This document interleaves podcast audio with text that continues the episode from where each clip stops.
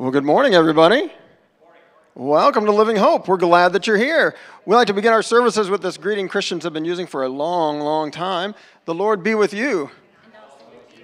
Thank you. Whether you're here in the room with us or whether you're joining us online, we're glad that you're here today. And uh, let's, let's start by bowing our heads and talking to the God who is meeting us here today. Thank you, God. Thank you for gathering us together into this space for this time, for this hour, where we get to sing to you in worship, where we get to uh, cry out to you in prayer, uh, where we get to listen for your spirit speaking through the scriptures and, and get to gather around the table of our Lord Jesus. In, in all that we do in this hour, God, it's our prayer that we might connect with you, the God who made us, the God who loves us, the God who is here. Thank you, God, that we don't have to go searching for you. You meet us right where we are, right now. So would you help us to have hearts and minds open to you, we pray. In Jesus' name, amen. Amen. Hey, if you're, uh, if you're able, if you're interested, let's stand and let's sing as we begin today.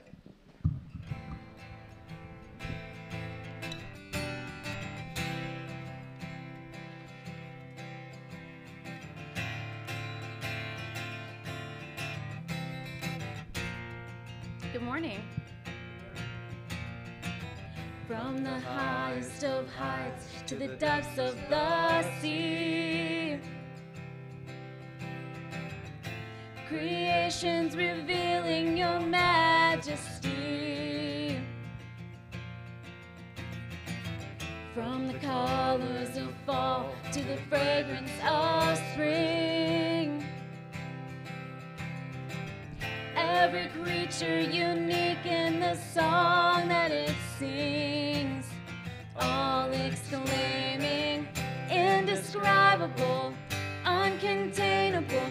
You place the stars in the sky and you know them by name. You are amazing, God.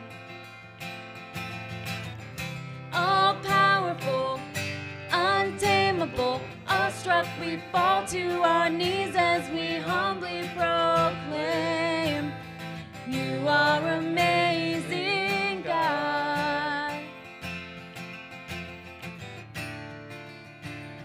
You are amazing, God. Who has told every lightning bolt where it should go? or seen heavenly storehouses laden with snow. Who imagined the sun and gives source to its light? Yet conceals it to bring us the coolness of night. None can fathom, indescribable, uncontainable. You place the stars in the sky and you know them by name. You are amazing,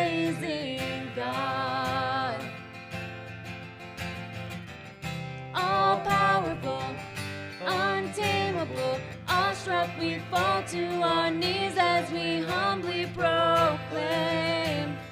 You are amazing, God.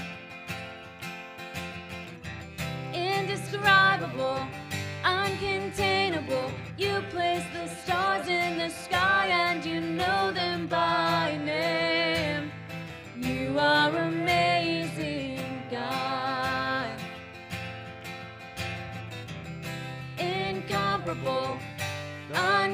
unchangeable. You see the depths of my heart and you love me the same.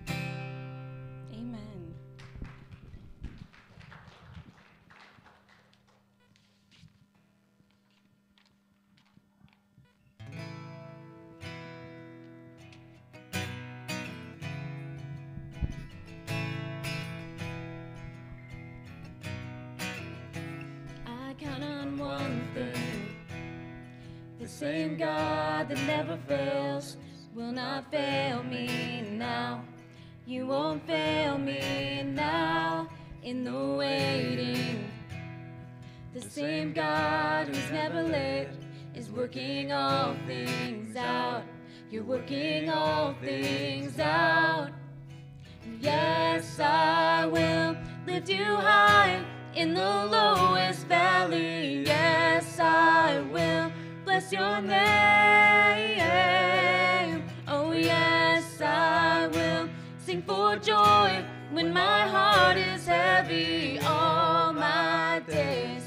Oh, yes, I will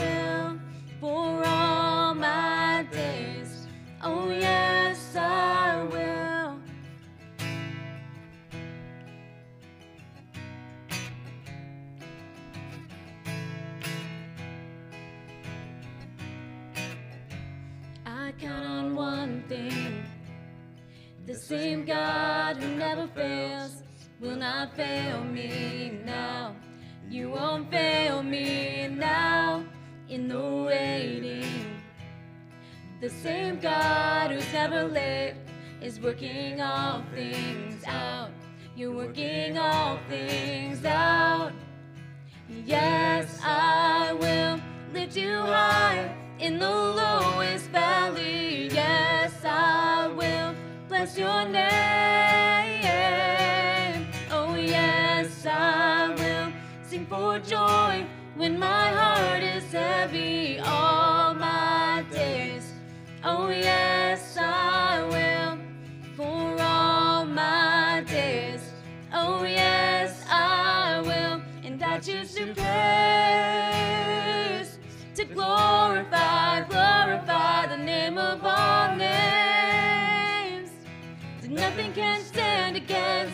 I choose to praise, to glorify, glorify the name of all names. That nothing can stand against, and I choose to praise, to glorify, glorify the name of all names. That nothing can stand against, and I choose to praise,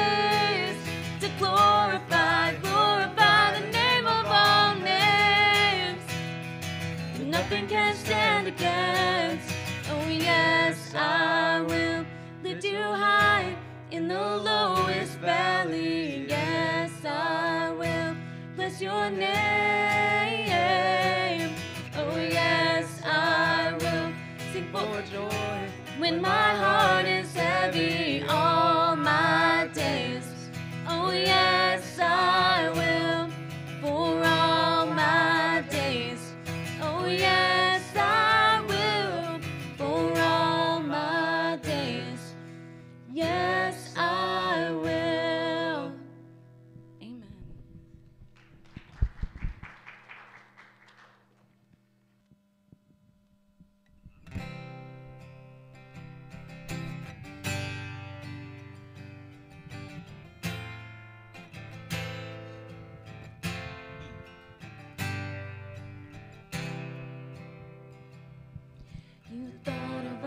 before the world began to breathe. You knew our names before we came to be. You saw the very day we'd fall away from you. And how desperately we need to be redeemed. Lord Jesus, come meet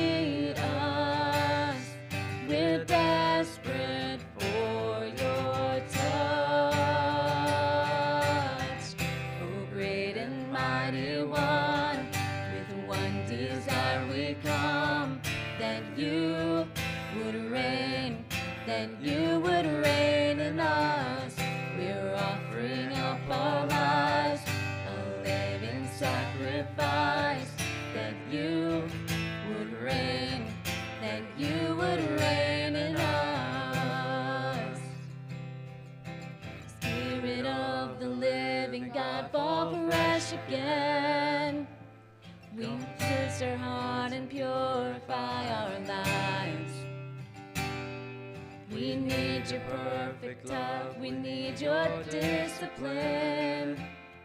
We're lost unless you guide us with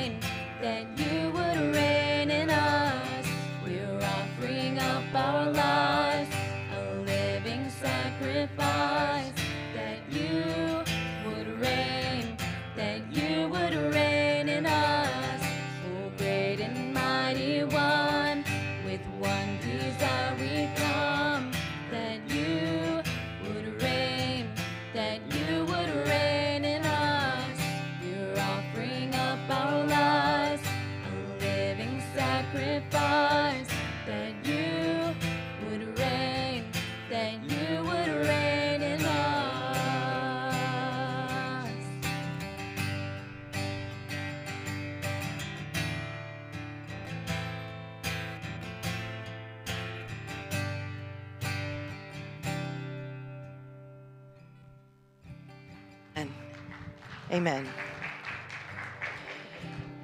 The Lord is my light and my salvation, so why should I be afraid? The Lord is my fortress, protecting me from danger, so why should I tremble? When evil people come to devour me, when my enemies and foes attack me, they will stumble and fall. Though a mighty army surrounds me, my heart will not be afraid. Even if I am attacked, I will remain confident. The one thing I ask of the Lord and the thing I seek the most is to live in the house of the Lord all the days of my life, delighting in the Lord's perfections and meditating in his temple. For he will conceal me there when troubles come, and he will hide me in his sanctuary. He will place me out of reach on the high rock. Then I will hold my head high above my enemies who surround me. And, his, and his, at his sanctuary, I will offer sacrifices with shouts of joy, singing and praising the Lord with music. Amen and amen. Pray with me, would you? Father, we thank you that you are a God who's with us in times of trouble. Lord, that we don't have to be afraid of any enemy that may come against us. We don't have to be afraid of anything that may surround us. That, Lord, even when it looks hopeless in our lives, you are still there. You are protecting us. You are guiding us. You are redeeming us. We thank you, Father, for this fact. We don't have to doubt it. We know we can trust it. You have promised it to us. Even if things don't work out the way we think they should, Lord, we know that you will never leave us, nor will you ever forsake us. We thank you, Father, for the blessings that you've given us this week.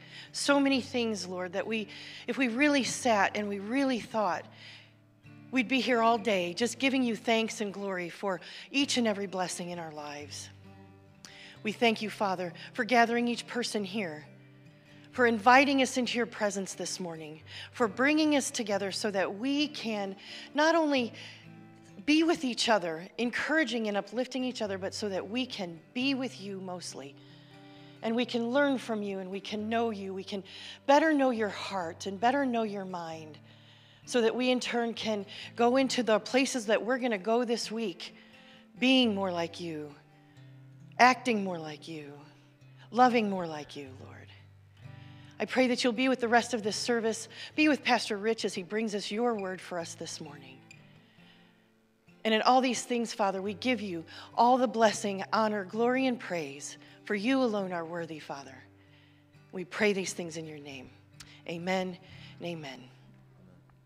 And now the peace of the Lord be with you. And also with you. Take a few moments, if you will, and pass the peace amongst yourselves.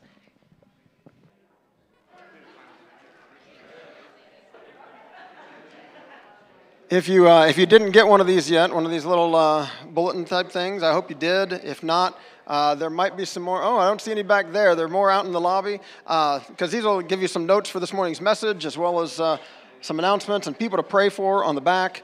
Uh, so I hope you'll grab one of these things before you go. Uh, maybe grab one right now if you'd like to help you follow along with this morning's message.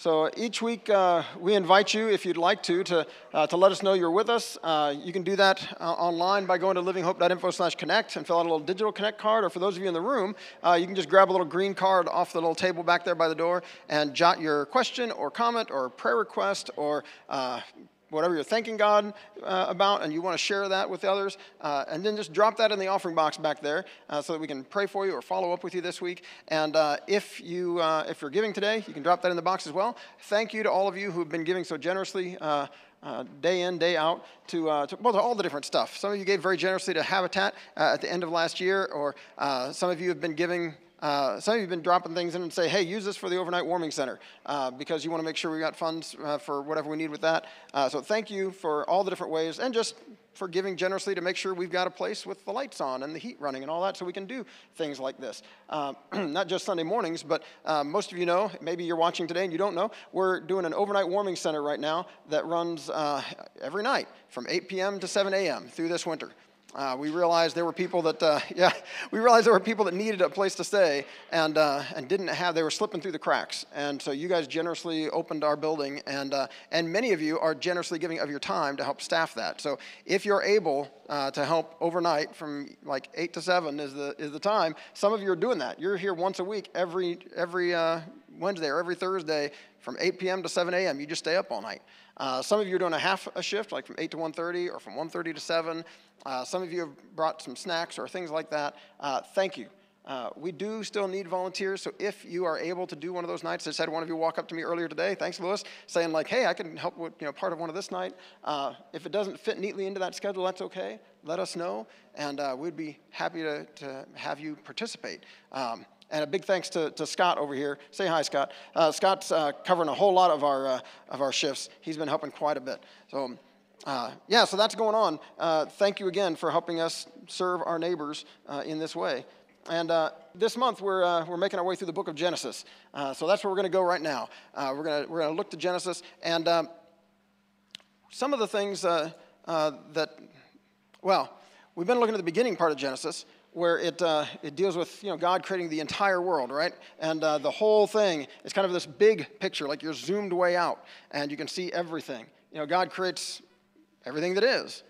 And, uh, and then you start looking at the human story, and there are massive problems. We looked at that last week how uh, we keep creating problems. We keep trying to do things our own way, or rushing ahead of God, or letting our anger get the best of us, or whatever it might be, until we finally got to the story of the flood this last week, uh, where God looks and sees that every inclination of the human heart is always evil all the time. And the world is full of violence, it says. And so God wipes the slate clean with a flood, saving only Noah and his family and this ark filled with animals so that he can kind of start over with them.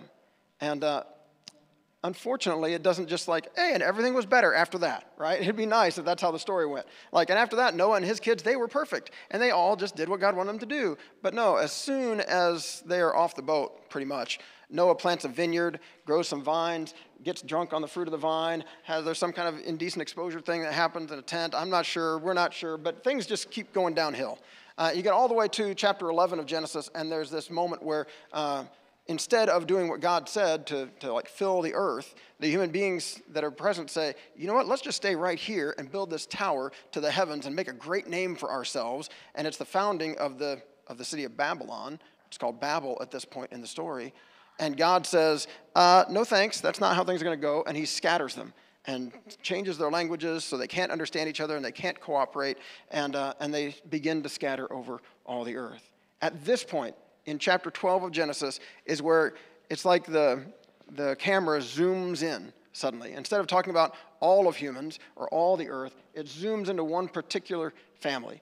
And it does this going through all these family trees, you know, they, the, just like we've already read earlier in the book, you know, so and so had these kids and then died, and so and so, and then, you know, his kid had these kids and then they died. And, and you read through this stuff, and if you're reading through Genesis, you've already encountered that. And that's something I'm encouraging you to do, is to read through Genesis right now with us. Uh, there are some great stories, and we're only going to touch on like a handful of them on Sunday morning.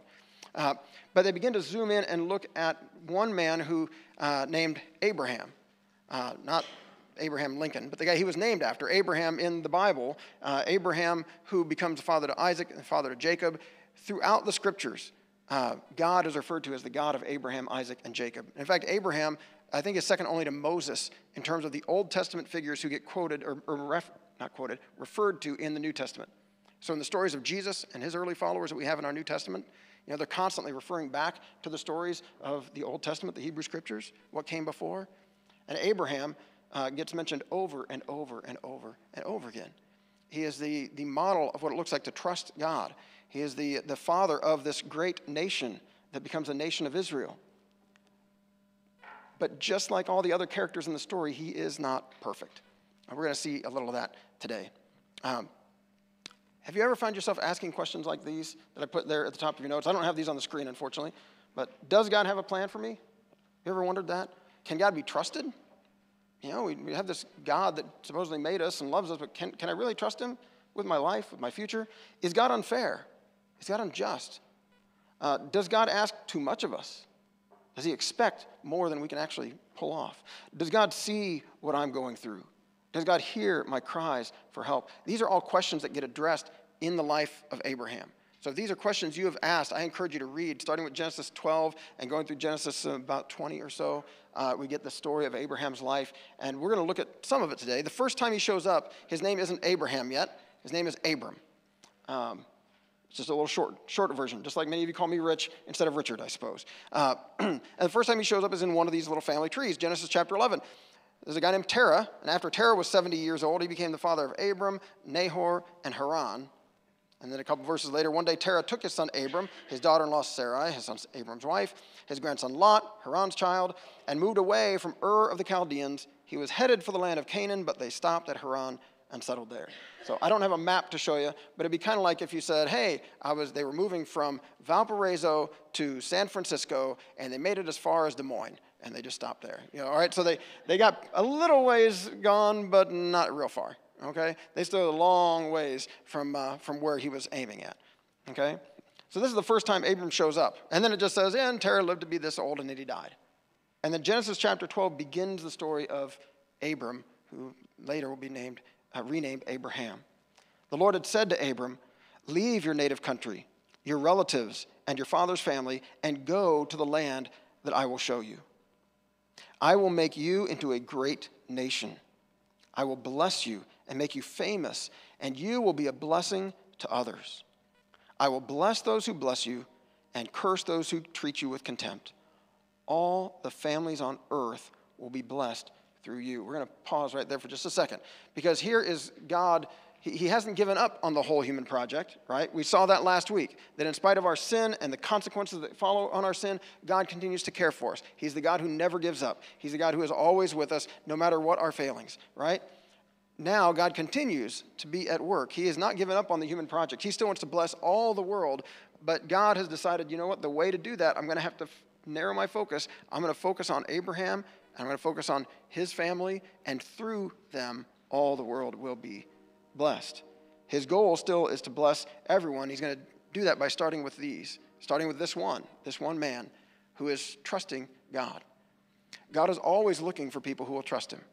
All right? Still today, right now, in this room, God is looking for people who will trust him. And it might be that you have heard God say, yeah, you know what? Uh, I want you to try this. I want you to do this. Will you trust me? And he's looking for people who say, okay, I'll trust you. And those are the folks that God ends up blessing. Those are the folks that God ends up using to be a blessing to others. Are the people that say, okay, God, I'll trust you. It might be a huge ask. You know, you're asking me to leave my country, my relatives, my family, all the every place I've known, but okay. Now, in spite of the limited space, one reason that I mentioned his dad, Terah, in there is because I kind of wonder if God had said something similar to Terah. Because Terah gets up and moves. He's headed to Canaan, which is where Abram ends up, but he stops partway and dies there. And I kind of wonder, you know, could this have been the story of Terah? Could he be the one that we would have been reading about, you know, and singing songs about, you know? Instead of Father Abraham had many sons, many sons had Father. It could have been Father Terah had many sons. You know, I don't know. We could have been singing songs about Terah. Could have been, you know, Terah could be the one that gets mentioned over and over. But Terah didn't keep going. He stopped. Now, I don't know this, the Bible doesn't say that, but it's just got that little hint, you know, that they set out for Canaan, but they stopped here. And man, I don't want to be the kind of person that my story is, well, he, he started to do okay, uh, but then he kind of gave up. He was trusting God for a while, but then eh, things got tough and he just decided to settle. You know, I, I don't want that to be my story. I don't want it to be your story. I, I want us to go all out, trusting God, going wherever He calls us, doing whatever He calls us to do. And that's what Abram is willing to do. For all I know, God was saying this to all kinds of people, saying, hey, follow me, trust me. And there, there are hints in other parts of Scripture that God has done that, that God is at work in other, in other nations. It's not like God only works with the nation of Israel that the Old Testament is written about. But here we have one who has said, yes. And that's, and that's what we see next. Uh, so Abram departed as the Lord had instructed, and Lot went with him. Abram was 75 years old when he left Haran. Man, 75 years old. Uh, anybody in the room 75 this morning? I know we've got some folks. Yeah, I know we've got some folks that are 75 or older. Um, my, my, both of my parents are turning 75 this, this year. And, uh, and, you know, they're retired. My dad's been retired for, you know, a little while now. Um, I can't imagine them saying, well, Rich, Stacy, we've really enjoyed living right near you, and we've loved, you know, being a part of our grandkids' lives and everything, but you know what? God's calling us to move to, I don't know, wherever you know, rural Alaska or something. I'm trying, trying to think of some place that, like, you know, if, if God were calling me to move to California, I'd think, yeah, sure, God's calling you to move to California. You know, you just want to live in California. Uh, but, you know, to just pick up and move at 75 is like, wow, okay. But that's what Abram does. 75 years old. He took his wife Sarai, his nephew Lot, all his wealth, his livestock, all the people he had taken into his household uh, at Haran, and headed for the land of Canaan. So he's not just like it's not just like they loaded up the truck and moved to Beverly, all right? This isn't just like the, the stuff they could pile. This is, he's got stuff, all right? They had to, they had to get a couple of U-Hauls and really load them up full. Um, he's got servants, he's got people that work for him, and they're all moving, headed for the land of Canaan. When they arrived in Canaan, Abram traveled through the land as far as Shechem. There he set up camp beside the oak of Moreh. At that time, the area was inhabited by Canaanites. So we know the story is written later, right? Because they're looking back and saying, at that time, the land was inhabited by Canaanites. Today, not so much, but back then, the Canaanites lived here. So this is written from a later perspective, right? When the people of Israel have already moved into the land and the Canaanites have already been pushed out. Then the Lord appeared to Abram and said, I will give this land to your descendants. And Abram built an altar there and dedicated it to the Lord who had appeared to him. So Abram trusts God. Okay, God, I'm going to trust you. You're going to bless me, and I'm going to be a blessing to others? Okay, let's do this. Uh, that was one of the themes that we had in 2022 here as a church. We started the year talking about how to bless our neighbors. And we came back to it, I think, in August and again in November this idea of being a blessing and making sure that we're blessing others. If God has blessed you, it's not so that you can just be like, whew, nice. Thanks, God. Thanks for blessing me. If God has blessed you, it's so you can be a blessing to others. That's how God works. When God wants to bless someone, He usually does it through someone else, right? When God wants to be good and gracious and compassionate to someone, when God wants to hear and answer a prayer, He usually does it through someone else. I mean, if you've ever been hungry and God has provided food, it probably didn't happen just like the miracle that happens later in Exodus that we'll get to next month, you know, where all of a sudden just food like appears on the ground in the morning. Uh, he probably did it through a person who showed up, who helped you. Um, you might have done it through letting you live in a country that put together a government program to make sure that you got some you know, food assistance or something, or some just compassionate people who donated to a food pantry and you were able to get some help, or a neighbor who just knew that you were in need and came alongside you. If you ever needed shelter and, and you got shelter, probably happened through people. Probably wasn't this that God just provided some miraculously. He, he moved through one of his kids. Uh, if you've ever been sick and needed care, if you've ever been uh, in prison and needed someone to, to visit you, if you've ever, all those things that Jesus talks about in Matthew chapter 25, where at the day of judgment it says he separates everyone, sheep and goats, and says to those on the one side, Hey, when, when I was hungry, you fed me. When I was thirsty, you gave me something to drink. When I was sick in prison, you visited me. You cared for me when I was in need. And to the people on the other side, he said, When I was in need, you didn't care for me. And both sides are like, Whoa, when did we ever see you in need? When did we ever do this or not do this for you? And Jesus says, when you did this or didn't do this for the least of these brothers and sisters of mine, you did it or didn't do it for me. Whenever this happens, whenever we find ourselves, whenever we find God answering our prayers, He does it through people. People who have been blessed by God, who then are being a blessing to us. And he invites us to be a part of that same thing. Just like Abram said yes to God. Okay, you're going to bless me so I can bless others? Great, let's do it. And he trusted God and he moved his family. Sometime later, this is a couple chapters later in, in, Genesis 15, sometime later the Lord spoke to Abram in a vision and said to him, Do not be afraid, Abram, for I will protect you and your reward will be great. But Abram replied, Oh, sovereign Lord, what good are all your blessings when I don't even have a son? Since you've given me no children, Eliezer of Damascus, a servant in my household, will inherit all my wealth. You've given me no descendants of my own, so one of my servants will be my heir. Then the Lord said to him, No, your servant will not be your heir, for you will have a son of your own who will be your heir. Then the Lord took Abram outside and said to him, Look up into the sky and count the stars if you can. That's how many descendants you will have. And Abram believed the Lord, and the Lord counted him as righteous because of his faith. That, that, that, verse there, Abram believed the Lord, and the Lord counted him as righteous because of his faith, is one that gets picked up by the Apostle Paul in the New Testament, talking about how we relate to God today. That we, we trust God, and God considers us righteous by, just by trusting in him. That we don't have to be perfect. We don't have to get our, all of our ducks in a row, all our act together before God looks at us and says, okay, you know, when we trust him, when we do like Abram did. And Abram did not get everything right. If you, if you read the chapters I skipped in chapters 13 and 14, you'll see some of the ways Abram got some things wrong. Um, that's why God is saying, don't be afraid. You know. Uh, but when we trust God, God says, okay, I can work with that. I'll consider you righteous because you've trusted in me. That's how this relationship with God begins, just by trusting Him. When God makes a promise, when God calls to us, we say yes, and that works for God. Now, the rest of chapter 15, God makes clear this isn't going to happen right away.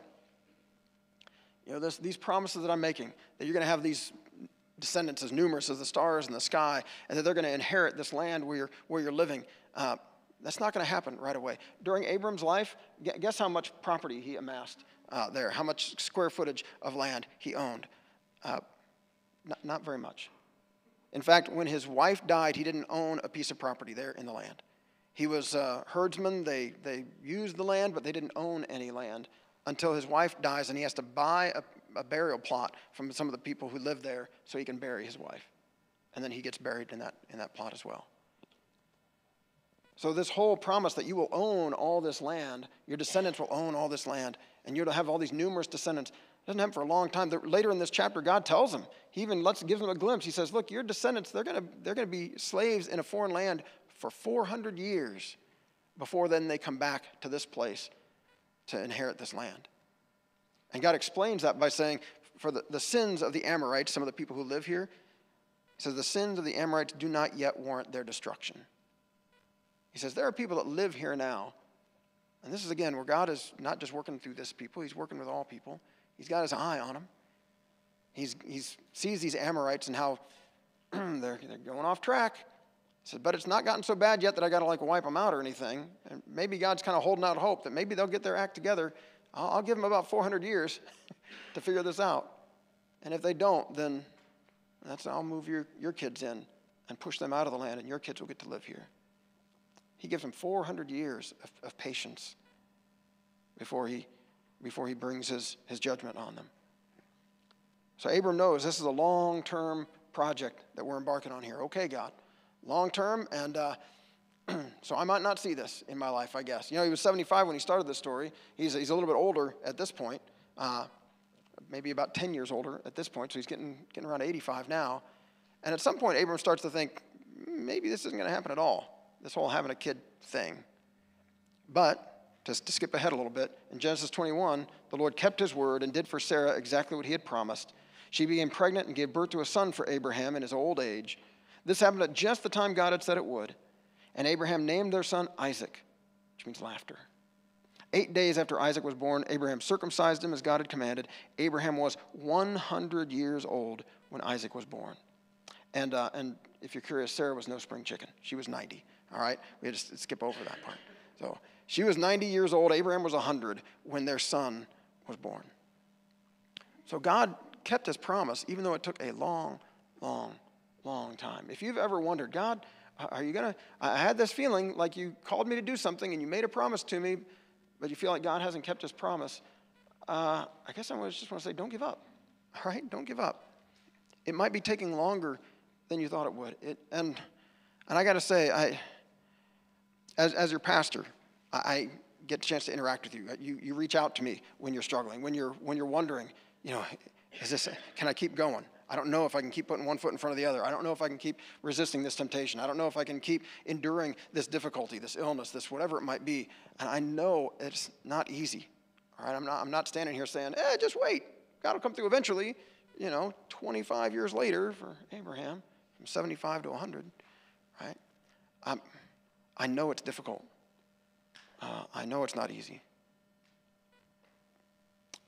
I guess I just want to say it, it's, it's worth the wait. And it's, it's worth trusting God in the meantime, that, that God is with you in the meantime. That God's not absent from your story. You know, it's not like God shows up, makes a promise, calls you to try something, and then just leaves and just comes back sometime later saying, okay, here you go. You know, like I was doing other things, I kind of forgot, but you know, oh, it's been how long? 25 years? Good grief, I'm so sorry, I'm late with this. Here, here, you know. No, God is with Abraham every step of the way, just like God is with you every step of the way. All right? And sometimes we do well, sometimes we do poorly, but God is with us every step. He's never giving up on us. All right? So if God has called you to do something, if, if you feel like God has asked you to take some risk, uh, to, to give something a shot, if you feel like God has spoken to you in some way and, and said, you know, you know, get involved with this or, or take this job or, or you know, leave this comfortable place, this place of comfort and do this uncomfortable thing, this risky thing. Um, for one thing, I'd say, like, talk to somebody about it. You know, don't be afraid to, like, bounce that off somebody. I did that for sure back way back in the day now uh, when I was in college and felt like God was tapping me on the shoulder saying, hey, I, I, want you to quit doing your computer science thing that you're you know, studying for right now and I want you to be a pastor. Um, you better believe I talked to a few people about that before I just jumped in and changed my major and, you know, changed the trajectory of my life. Um, I talked to my friends, talked to my parents, talked to people, like people who knew me, people who I knew were Christians, who were trusting God, who, who kind of were a little further along. Some who were a little further along the journey, like my parents. Others who were right along with me, peers. And, uh, and to try to see what they had to say, right? And, uh, and I, th- I don't think I had anybody that said to me, like, really? Are you sure? That doesn't seem right. right? If they had, I might have listened to them, right? Uh, instead, I had consistently people who said, oh, yeah, yeah, I could see that. Yeah, that fits. And, uh, and I had parents who said, you know, we kind of thought that that might be what God was going to do in your life, and we just didn't want to say anything. We wanted to let God be the one that, you know, directed you. We didn't want it to be us making that decision for you, pushing you in a direction. So if you feel like God's asking, especially if God's asking you to do something big, it's not a sign of like a lack of faith to say, like, let me talk to some friends about this, you know. You, you say to God, okay, God, whatever you want me to do, I'm willing. And then you talk to people and say, hey, I think God wants me to do this thing. I think God wants me to start this nonprofit. I think God wants me to, to reach out to my neighbors in this way. I think God wants me to oh, you know, open our home in this way. What, whatever it might be that God's calling you to do, and we've all got different situations. We've all got different ways that God has blessed us and wants us to be a blessing to others. Bounce it off some people. Get some confirmation. Uh, get some people who can encourage you and come alongside you. And who knows, it might be in those conversations you, you find that you don't have to do this alone. Just like Abraham didn't go alone. He had his wife, he had his nephew, he had you know, other people with him. It, might be that God doesn't intend for you to do this alone. It might be he intends for you to gather some people together who will help you to do this thing. But it's worth trusting God. Even if it takes some time, even if the road is not, if it's not a straight line, even if it has some detours in it, don't, don't give up. God, is, God can, in fact, be trusted. And that's what Abraham discovers. But he does not do everything perfectly. And, and when we did this, uh, it was eight years ago. So having, having been the pastor of this church now for, uh, for you know, going on 23 years, we're in our 23rd year now, uh, I've preached on most of the Bible at some point, right? Been, we've had time to, to touch on things. And, and we touched on the story of Abraham's life uh, it was eight years ago, we were doing a similar thing, going through the Bible, one book each month. And we were going through Genesis, and I had a Sunday, and, and looked at a, a whole lot of his story, uh, probably too much uh, for one Sunday. Um, and I realized later, like, I was looking back, like, can I just preach that same message again? That'd be a lot easier if I can just preach that same message. Uh, don't, have, don't have to prepare a new message. Um, and I realized that it kind of made Abraham look like, oh, yeah, he's just a hero. He trusted God here, and he, and he succeeded there, and he did that right, and, and God came through. And man, if you read Abraham's story, that's not, how he comes across. God works, every, every person that God works with and that God works through in our Bibles is a, is a flawed person. Only, only one exception Jesus, all right? Every other person in our Bible is a, is a human being as flawed as you and as me, who sometimes does well and sometimes does poorly at this whole trusting God and obeying God thing. And in between God's promise to provide Abram with descendants as numerous as the stars in the sky and God actually providing his son Isaac, Abraham and Sarah think, oh, we got this thing figured out. You know, God's, God's taken a long time, but you know what? I think we've got a solution. And in Genesis 16, we read Now Sarai, Abram's wife, had not been able to bear children for him, but she had an Egyptian servant named Hagar. So Sarai said to Abram, The Lord has prevented me from having children. Go and sleep with my servant. Perhaps I can have children through her. It was, it was kind of a, a handmaid's tale scenario, if any of you have seen that series or read that book, uh, where this was something that they did in those days. Uh, people were often treated like property, especially servants, especially women. And Sarah has this servant who she just gives to Abraham. Like, let's have kids through her. And so it says Abram agreed with Sarah's proposal. So Sarai, Abram's wife, took Hagar, the Egyptian servant, and gave her to Abraham or Abram as a wife. Uh, but when Hagar knew she was pregnant, and so they continue, she becomes pregnant. When Hagar knew she was pregnant, she began to treat her mistress Sarai with contempt. And then Sarai said to Abram, This is all your fault. I put my servant into your arms, but now that she's pregnant, she treats me with contempt. The Lord will show who's wrong, you or me. Abram replied, Look, she's your servant, so deal with her as you see fit. Then Sarai treated Hagar so harshly that she finally ran away. So, this is a, everything about this situation is abusive, right? I mean, the whole handing someone over to your husband to have kids through her and all of that, that's, it's, it's exploitation. You know, human beings should not treat other human beings this way. You know, we look back at this and we think, oh my goodness. And, uh, and that book and TV series I mentioned a moment ago do a really good job of illustrating how abusive that kind of a, an exploitative that kind of a system could be. But that's what they do. Thinking, okay, God, you want me to have child and you're going to give me descendants? Well, I guess it's not going to be with Sarah. Okay, well, it's going to be with their servant. They think they're kind of helping God out here. Maybe like Adam and Eve thought they were kind of helping God out by eating the fruit of that other tree. I don't know. And to the point then they are treating her so harshly. Sarah, Abram just abdicates any responsibility. At this point, Abram could have stepped in and said, okay, let's figure this out. Ladies, let's talk. Let's, you know, say what you need to say. Say what you need to say. Let's figure something out. Instead, Abram just kind of says, hey, you're a servant. You know, do, do what you see fit. And watches as his wife abuses her servant who's pregnant with his child until finally she runs away. But then the very next verse the angel of the Lord found Hagar beside a spring of water in the wilderness on the road to Shur. The angel said to her, Hagar, Sarai's servant, where have you come from and where are you going? I'm running away from my mistress Sarai, she replied. The angel of the Lord said to her, Return to your mistress, submit to her authority. Then he added, I will give you more descendants than you can count. And the angel also said, You are now pregnant and will give birth to a son. You're to name him Ishmael, which means God hears, for the Lord has heard your cry of distress. Here and later in Genesis 21, when uh, this, this situation does not go well for Hagar and, and for her son Ishmael.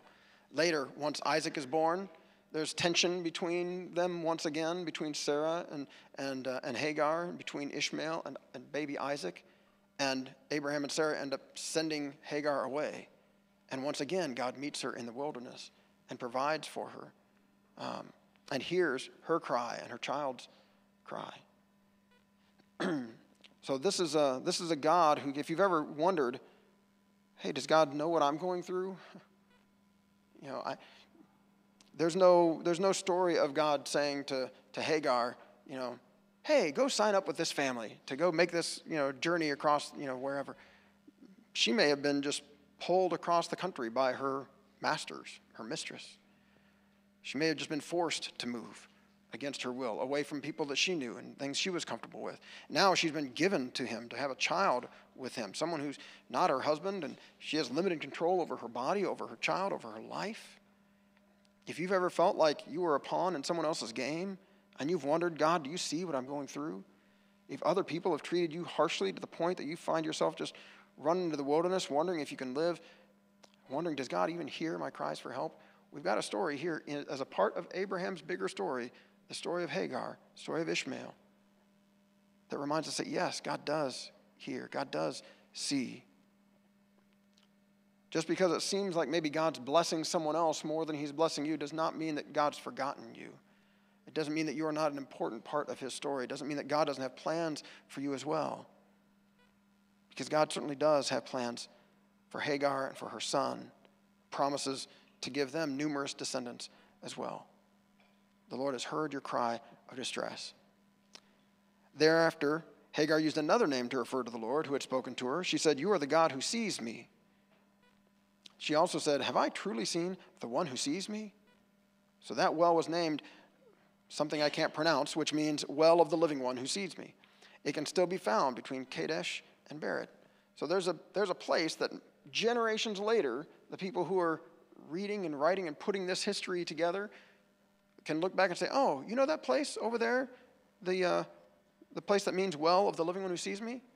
That's how that place got its name back when Father Abraham made some really bad choices and when God looked out for Hagar and for Ishmael, God sees those who are abused. God, God hears their cries for help. And they still have a reminder of that right there in their country to, to this day. Says, So Hagar gave Abram a son, and Abram named him Ishmael. Abram was 86 years old when Ishmael was born. So that's like the halfway mark, right? between his 75 years when he's called and, and his 100 years when Isaac's born. He's like right about the halfway mark is where he thinks he's got it figured out. And it leads to them exploiting a woman and, and abusing her and her and her child. But God, God continues to love, God continues to care, God continues to work, and God hears and sees. And uh, some of you might know already uh, that this. Uh, this had lasting implications, this, this incident in Abraham's life. Um, Ishmael is the, like the parent of basically all the, the Arab nations, um, and Isaac becoming the, the father of all the, of the Hebrew people.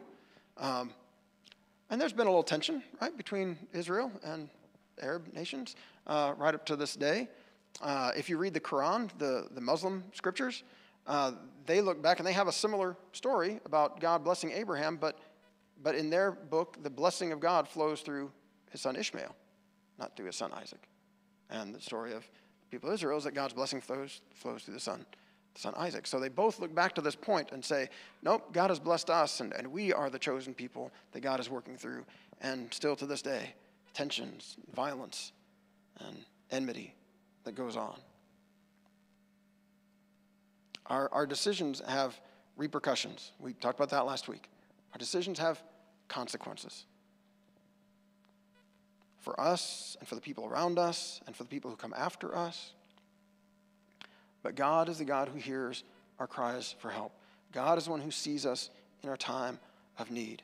God is the God who is able to forgive, able to come alongside and say, I will be with you, and I will bless you so that you can be a blessing to others. That is God's goal. And that's what God does here. This is kind of the hinge point of the book of Genesis, all right? We've got the, the big global work that's going on and sin seeing us spiral down and down and down.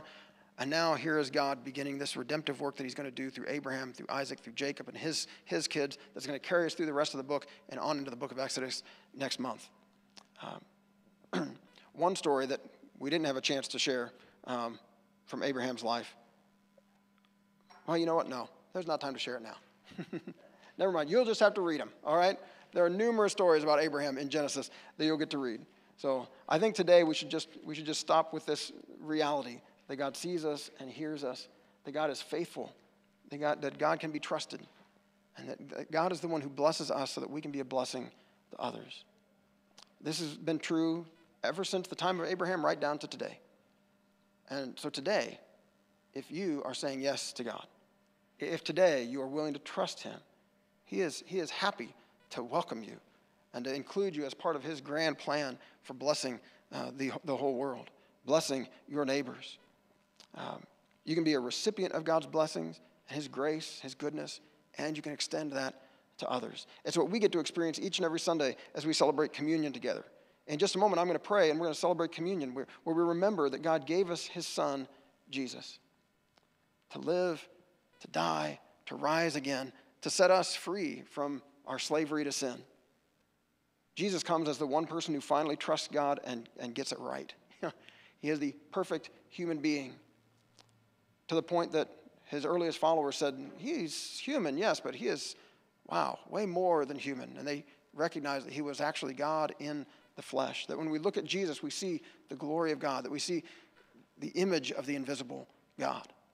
Picking up language from Genesis about all humanity being created in the image of God, but how we reflect his image pretty poorly. Jesus comes and perfectly, perfectly relays the image of God to all of us. and, uh, and he does that by receiving God's blessings and completely pouring those blessings out to the, those around him. By being gracious even to his enemies, even to those who put him on a cross. And so today, we put our trust in Jesus as the one who perfectly reveals to us this loving God that, who called Abraham, this loving God who saw Hagar, this loving God who sees us in our need. And when we cry out to God saying, God, I need your help, I, I can't get free of this sin on my own. I can't get free of this temptation, this addiction. I can't get free of this selfishness, this greed. I feel like my life should mean more than this. And I find myself always just kind of making myself and you know, my own God and being in charge of my own life, when we find ourselves saying, God, I, I need your help, God is quick to answer. He's quick to forgive. He's quick to bless us with His grace, with His Spirit. And He calls us to a life of, of generous love, calls us to a life of blessing others. Um, that is beautiful. We, we won't do it perfectly. It's true. But when we stumble, God invites us to come back to Him again and, and receive His grace and get a fresh start so we can continue to trust and follow Him. Let's bow our heads and let's pray to Him before we celebrate communion together. God, thank you. Thank you for this love that you've shown us in your Son, Jesus Christ. Thank you for your faithfulness down through the ages. I mean, we're reaching way back to the very first book and seeing how from, from the very beginning you were looking for people who would say yes to you, who would trust you. And God, there may be some of us today who are just wondering can I really trust this God with my life? Can I say yes to this God?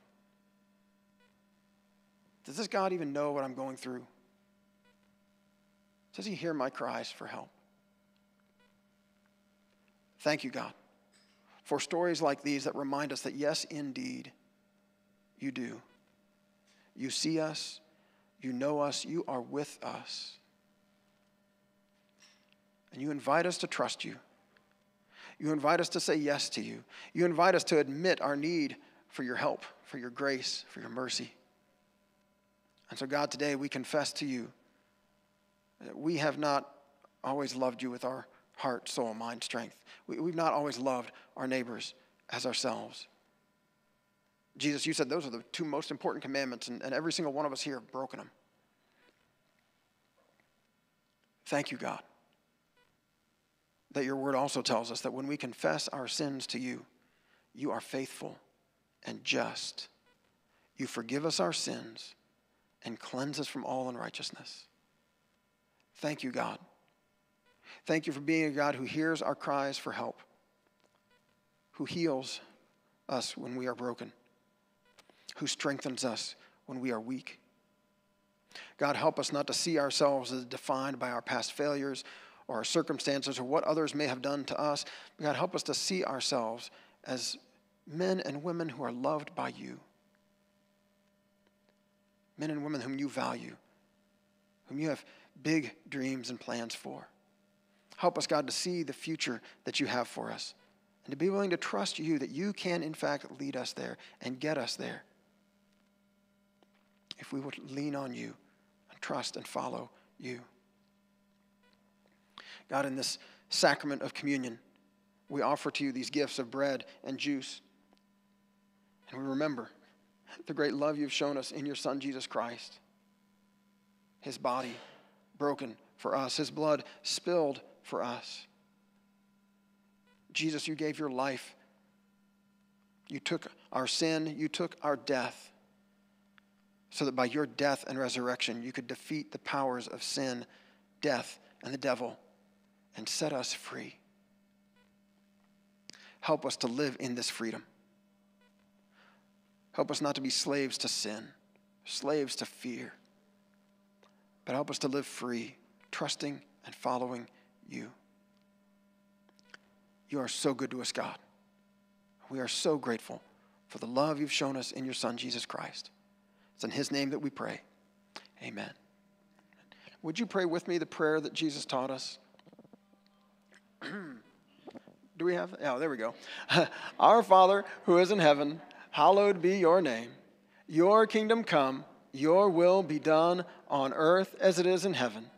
Give us this day our daily bread, and forgive us our trespasses as we forgive those who trespass against us. And lead us not into temptation, but deliver us from evil. For yours is the kingdom and the power and the glory forever and ever. Amen. Amen. Uh, the musicians are going to come and lead us in one last song as we celebrate communion together. I'll be here with a basket of bread and a cup of juice. As we sing, you're invited to come forward, take bread from the basket, dip it in the juice, and eat it, and then return to your seats. It's open to all of us who are saying yes to Jesus today. Doesn't matter if you've been walking with Him for, for decades or, or if today is your first time of saying yes to Him. If today you're hungry for His grace and grateful for His love, then you're invited to come and to celebrate. We've got some little pieces of pita bread uh, that you can grab and, and, dip in the juice, or some little round uh, gluten free wafers, or we've got some of these little individual cups that you can take back to your seat. Uh, and if you really don't want to get close to folks, uh, we've got those, I think, on most of the tables. And, uh, and as we sing, you can, you can celebrate that way as well. Just peel it back and get to the bread and get to the juice. It's, it's, this is for all of us. So let's, let's give him thanks and let's celebrate his love.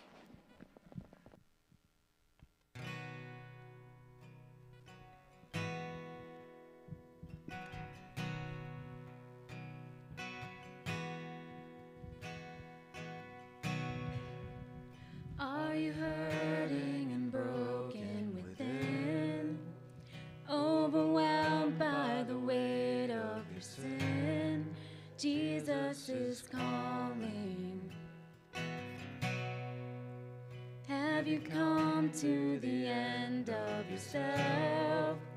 Do you thirst for a drink from the well? Jesus is calling. Oh, come to the altar. The Father's arms are open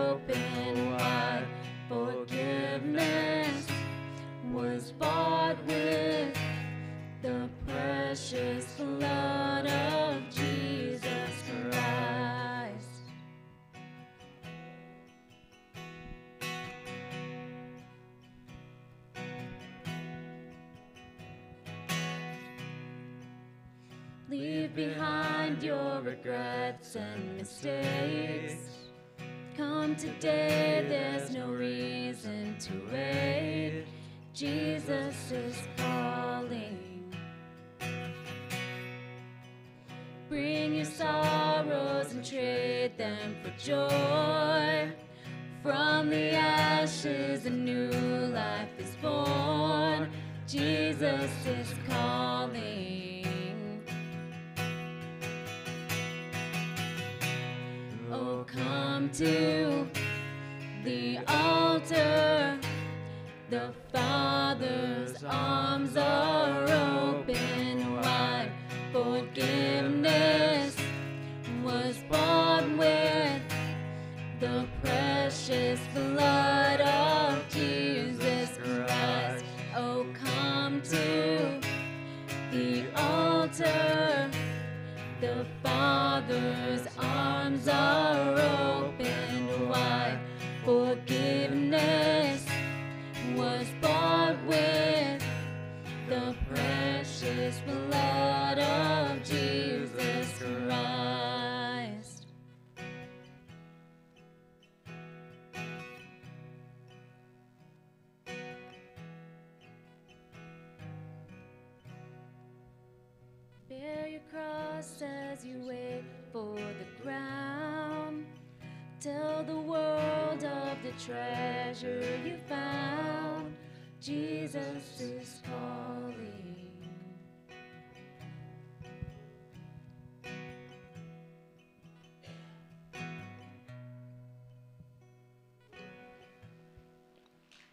Thank you, God.